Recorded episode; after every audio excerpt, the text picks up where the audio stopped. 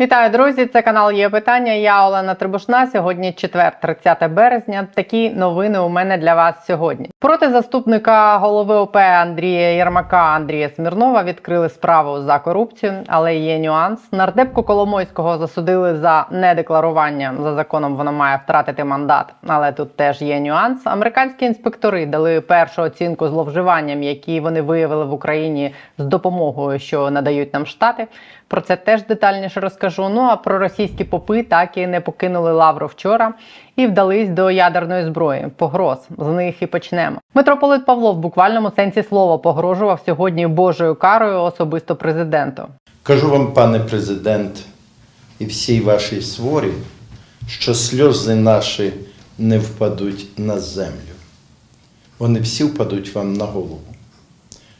Сьогодні ви думаєте, що війшовши до влади на наших спинах, на нашому побажанню, і можна з нами так поступати. Господь не простить ні вам, ні вашій родині за цей поступок. Плював на раду нацбезпеки і оборони її секретаря Олексія Данілова, який обіцяв не виносити священників за ноги з лаври. Они не имеют права. Кто такой РНБО? Сегодня есть его, завтра нет. Погрожував побити журналістів. Я зараз візьму топалку і поб'ю всім ваші фотоапарати. Ну а наступна погроза митрополита Павла очевидно адресована усім, хто сподівався, що закордонний паспорт митрополит отримав цього тижня, щоб поїхати з України. Я не уеду до тех пор никуда с Украины. Я не собирался, пока не отпою всех вас. Як на мене, цим заявам митрополита вже мала б дати оцінку Служба безпеки України і Василь Малюк особисто, поки митрополит Павло не прокляв і їх. Що відбувається тим часом в самій лаврі? Сьогодні віряни чи ряжені поміж них не впустили в лавру комісію Міністерства культури, яка мала перевірити дві будівлі на території лаври. Є таке, як МП до Української православної церкви. З лаври продовжують вивозити речі. Сьогодні поліція не пропустила автомобіль, в якому перевозили ікону. Коли поліція знаходить подібну річ, її оцінює представник Міністерства культури чи заповідника і дозволяє або не дозволяє виїзд. Станом на сьогодні з нижньої лаври виїхали головні інституції УПЦ МП, митрополія, синодальні відділи і духовна академія. Залишились рядові ченці, їх до двох сотень. Невелика частина з них це люди, життя яких пов'язане з лаврою, і між лаврою і Павлом Лебедем, якого видворяють з лаври і рано чи пізно видворять попри прокльони. Ці ченці оберуть лавру, як би не склались події далі. Ще частина тих, хто залишився на території лаври, це ідейні прихильники руського міра, які під час війни молились в лаврі за Росію.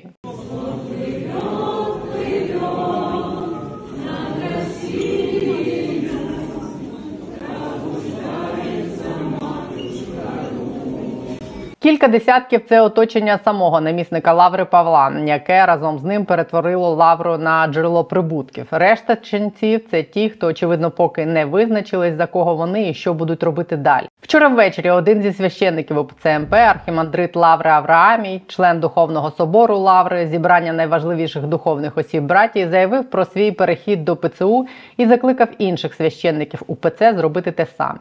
Свій крок він пояснив тим, що ситуацію, в якій опинились монахи Лаври, крок за кроком формував сам Павло і синод, які замість щирої остаточно розірвати підлеглість Москві, робили туманні заяви, а замість пошуків шляхів єднання православних розпалювали ворожнечу. Дорогі отці і браття, закликаю вас залишитися в лаврі в складі помісної православної церкви України під омофором блаженнішого митрополита Епіфанія. Митрополит Православної церкви України Епіфаній призначив Авраамія тимчасовим виконуючим обов'язки настоятеля монастиря ПЦУ в Лаврі. УПЦ МП зі свого боку ввела проти Авраамія санкції за ухилення в розкол і пригрозила зробити так з усіма, хто перейде у ПЦУ.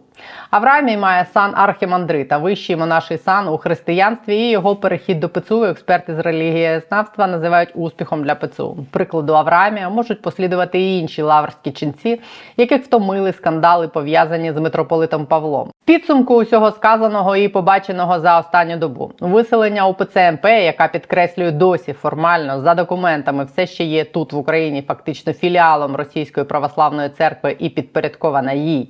З Києво-Печерської лаври це лише фрагмент історії. Кінцем її має бути те, що не в лаврі, а в Україні не має бути церкви, яка пов'язана з Москвою і підпорядковується Москві. Москві, яка 30 років використовувала УПЦ МП для розповсюдження в Україні руського міра, а українські парафії, якої були одним із джерел грошей Московської православної церкви і вивозились в Росію. Ось не такий давній епізод. Це 2018 рік, коли вже був Крим, Донбас. Потязі Київ-Москва у священника УПЦ МП конфіскують 50 тисяч доларів, які були зібрані парафіянами для відновлення цієї самої Києво-Печерської лаври і придбання церковного начиння. Вперше за 30 років ми наблизились до того, щоб в Україні цієї ідеологічної зброї Кремля не було. І для того, щоб це було очевидно всім, служба безпеки і інші правоохоронні органи і суди мають, мені здається, показати і розказати, яку оцінку отримали дії усіх священників УПЦ МП, у яких вони знайшли за цей час російські паспорти, путінські агітки з закликами до створення Новоросії, зброю і зв'язки з ФСБ. Ось ще нічне відео в ту саму копілку. Це запис розмови священника УПЦ МП на блокпості, де його зупинили вночі п'яним за кермом. А тутка. А хто розрішив мої документи дивитися без мого дозволу? Хто розрішив? А хто дозволив в стані сп'яніння? Хто керувати? розрішив? А, Охренеть, ви що, ва- вообще? Вам все попутали. Кто вам разрешил без моего ведома в телефон смотреть? Мой, мой, личный. Ноль. Ноль. Ты зеро. Ты зеро. Ноль. Всю жизнь Що московський патріархат ты, цим по- ты, займається? ты дальше. У меня пацаны Ну, под Бахмутом сдохли. хто? Погибли. Хто? И ты рот закрой. Да мне плевать. Мне пацаны погибают. А ты Тепер про інший фронт корупційний. Вищий антикорсуд визнав винною нардепку Ірину Констанкевич у справі щодо недостовірного декларування. Вона не внесла до декларації за 20 рік оренду квартири у центрі Києва вартістю 2,5 мільйони гривень. Суд призначив народній депутатці штраф у 44 тисячі гривень та позбавив права обіймати посади і займатися діяльністю пов'язаною з виконанням функцій держави на один рік. Констанкевич входить в парламенті в групу за майбутнє, яку називають групою за майбутнє палиці і Коломойського. Сама вона колишня керівниця фонду палиці. За законом, в разі набрання законної сили вироком, її мали б позбавити мандата. Але на оскарження вироку у захисту є 30 днів. А нюанс в тому, що строк давності у цій справі завершується 4 квітня. Тому покарання вона очевидно уникне. Найгірше в цій історії те, що виявити незаконні статки і брехню в деклараціях зараз все ще неможливо, бо народні депутати так і не відновили обов'язкове подання електронних декларацій.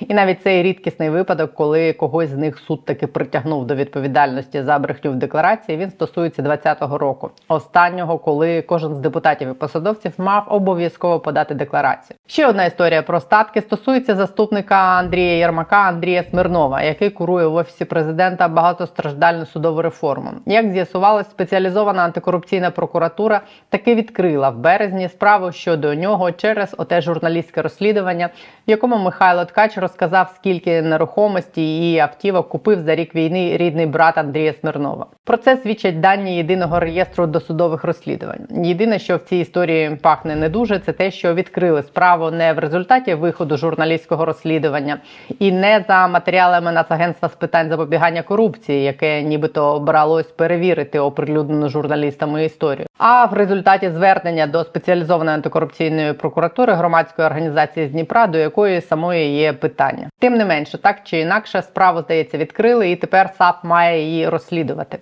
Відкрили її, судячи з оприлюдненого документу, за незаконне збагачення. Антикорупційна прокуратура має як мінімум розібратись, на які кошти брат заступника голови ОП купував нерухомість, і в якій мірі до цього був причетним сам Андрій Смирнов. Зокрема, чи не його це були гроші, і чи не його заслуга в тому, що апартаменти у Львові його брат купив зі знижкою величезною, а землю в Карпатах майже задарма. Ну і остання на сьогодні тема: американська допомога і зловживання з нею в Конгресі Сполучених Штатів вперше пройшли слухання щодо контролю за допомогою. Американські інспектори вперше повідомили про результати моніторингу зловживань. В середу на цьому спеціальному засіданні в Сенаті виконувачка обов'язків генерального інспектора Агентства США з міжнародного розвитку USAID Ніколь Анджеларелла розказала, що за ці кілька місяців на гарячій лінії надійшло 178 повідомлень про можливі зловживання. Ознак серйозних порушень вони не виявили, і жодних серйозних кримінальних знахідок немає. Також вона повідомила, що зараз ведеться два розслідування щодо можливого зловживання американською допомогою, і ще п'ять перебувають на стадії попереднього розслідування. Один з випадків, про які вона розповіла, стосувався тендерних закупівель. Про нього повідомив один з великих американських підрядників, який працює в Україні. Але в цьому випадку до порушення справа не дійшла, його було попереджено. Нагадаю, в січні Сполучені Штати створили інститут моніторингу та розслідування можливих незаконних дій шахраїв і корупціонерів, які використовують американську допомогу. А в січні в Київ приїжджали аудитори, які мають забезпечити підзвітність американської військової та фінансової допомоги. Дар'я Калинюк, виконавча директорка центру протидії корупції, яка особисто тоді зустрічалась з американськими інспекторами під час їх візиту до України. Далі дальніше розкаже, наскільки прийнятними є ті висновки і цифри, які оприлюднили американські інспектори в Конгресі. Вітаю тебе, Дар'ю. А хочу попросити тебе прокоментувати ось що. Фактично, вперше у конгресі пройшли слухання щодо можливих зловживань з допомогою, яку вони нам придають щодо контролю, який вони впровадили в січні. І з того, що звучить в офіційних е, повідомленнях, вони не виявили е, зловживань, таких, які викликали по них е, і якусь пересторогу. Але вони тим не менш говорять, що дві справи вони вже розслідують, п'ять ще на стадії там попереднього розслідування, і вони кажуть про один випадок, коли вони попередили зловживання в рамках тендерних закупівель, але через те, що там сигнал був, і цього не сталося. Е, Що тобі відомо про це, і як ти оцінюєш ці результати? Наскільки вони прийнятні для нас? Ну, по-перше, я хочу сказати, що нам варто розуміти, що е, тут е, аналізується, як американці витрачають кошти, не як українські українці витрачають кошти, а саме як американці витрачають кошти, виділені, виділені на допомогу Україні. І е, дійсно е, якихось е, серйозних критичних зловживань не було виявлено, але генеральні інспекторати трьох агенцій: це і Пентагон, це і USAID, це агентство по розвитку, це державний департамент. Вони співпрацюють разом. Ці генеральні інспекції вони мають між собою координацію, вони можуть порушувати справи, кримінальні справи, вони можуть проводити розслідування. І для конгресу діяльність таких е, агенцій над е, розслідуванням допомоги для України є критично важливою, е, аби пересвідчитися, відзвітуватися своїм виборцям. Куди ж ідуть всі ці мільярди, мільярди грошей допомоги для України? Але ще раз наголошую: кошти, які брендуються як кошти на Україну, далеко не завжди витрачаються власне прямо на Україну або в Україні. Е, Всю військову допомогу, яку ем, нам надають е, американці, е, вони самі купують цю військову допомогу, тобто самі замовляють певні. Е, е, Амуніцію, е, боєприпаси, зброю, і потім її надають Україні. Або ж використовують зброю, яка вже є у них на складах, і постачають Україні. Але на, на ці логістичний супровід, на постачання також витрачаються кошти. Ем, Те, що витрачається власне в Україні, це в першу чергу пряма бюджетна допомога. Ем, Ось ем, і тут, наскільки я розумію, е, очевидних зловживань е, поки що не було виявлено. Ось ну побачимо, як далі буде рухатися робота цих е, трьох генеральних інспекцій Америки. Ну я так розумію, що ця оцінка і те, що про це ну буде повідомлено там американським виборцям, це впливає і на те, що робить е, владу американську, дає їй більш аргументів для того, щоб продовжувати давати Україні допомогу, тому що там же теж є течії, які е, направлені проти цього. Абсолютно. Е, і є певні течії, зокрема серед крайніх лівих і серед крайніх правих, тобто серед е, крайніх е, радикальних республіканців і радикальних демократів, е, стосовно того, щоб зменшити фінансову вартість допомоги, яка йде в Україну. Це питання дуже просте і зрозуміле для виборців. Е, Його маніпулюють цим питанням таким чином, що ось подивіться, е, американські виборці, ви платите стільки-то податків, а замість того, щоб використовувати ці податки, аби е, допомагати вам тут в Америці, ми витрачаємо ці гроші кудись там в інший куточок планети, який взагалі не має жодного відношення і стосунку до вас. Тобто, це тема політична. Е, Вона буде все більше і більше нагнітатися в зв'язку з тим, що е, ми доходимо до наближаємося до наступного циклу виборів в Сполучених Штатах Америки, і будь-які е, будь-яка інформація про розкрадання або неефективне використання коштів, витрачених на Україну, буде використовуватися, е, будуть спроби використати її е, для того, щоб обґрунтовувати, чому потрібно зупинити надалі постачання е, допомоги для України. І це різні і політичні течії, і е, е, різні інші сили, зокрема Росія, вони будуть спробувати це зупинити. Е, Тому е, нам потрібно діяти українцям наперед. Українській владі треба брати, приймати висновки і створювати запобіжники, е, щоб попередити будь-яке розкрадання е, чи американських е, коштів, чи е, американської допомоги у вигляді, е, е, умовно кажучи, зброї. Е, І аби е, от е, приклади цих гарантій, цих е, е, різних інструментів е, знали в конгресі, тому що е, в першу чергу конгресмени е, вони мають звітувати перед виборцями, тому ці слухання е, відбувалися в конгресі. Ці цифри, які вони озвучили, там 170 скарг і оці кілька справ, які вони розслідують е, в масштабах е, такої величезної допомоги, яку вони вони нам надають. е, Я правильно розумію, що це маленькі цифри, ну тому що ноль не може бути коли йдеться про такі цифри і такі обсяги.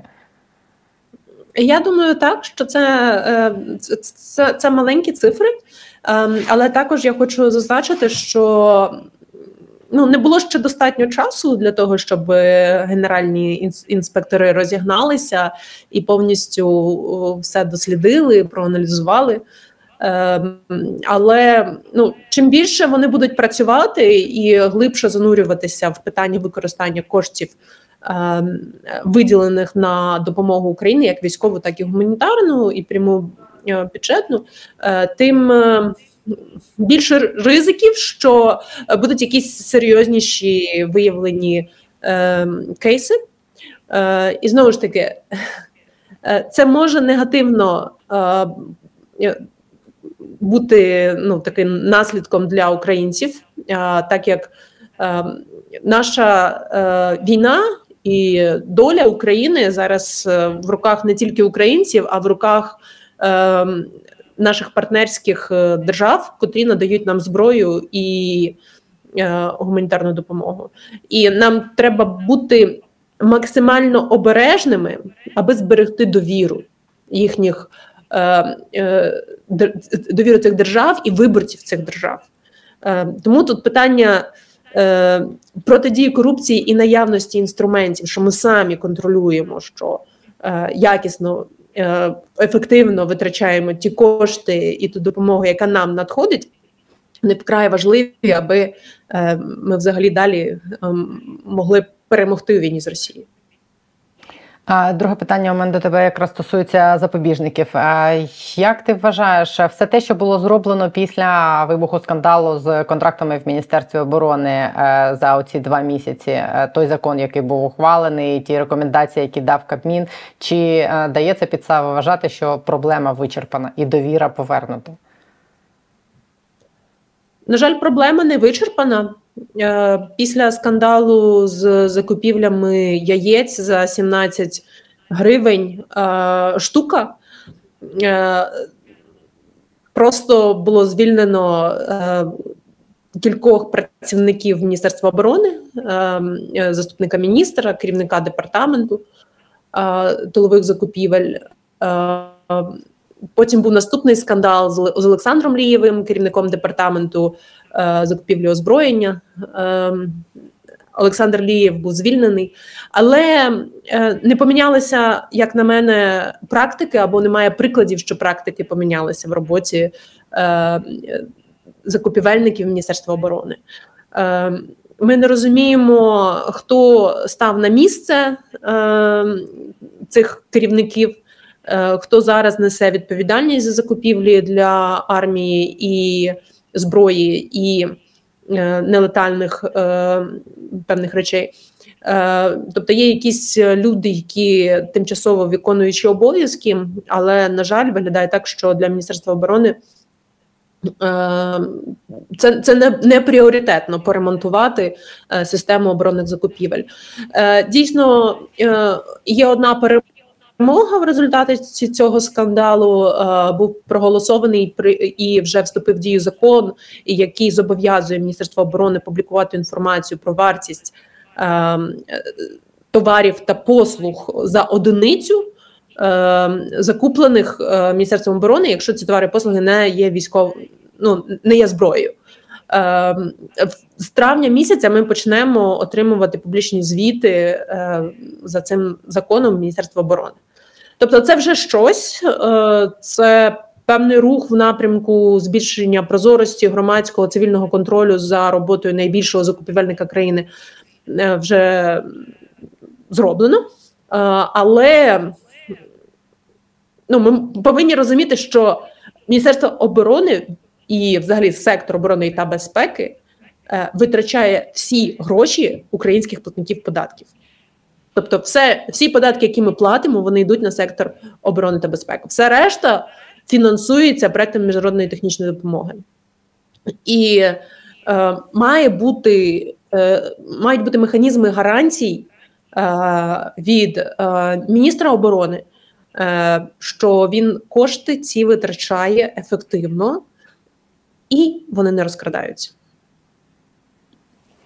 Травень вже скоро. Я думаю, ми там побачимо щось і по старих контрактах, і по нових. Я дякую тобі дуже за пояснення. Дар'я Коленюк, виконавча директорка центру протидії корупції, була на її питання. Дякую.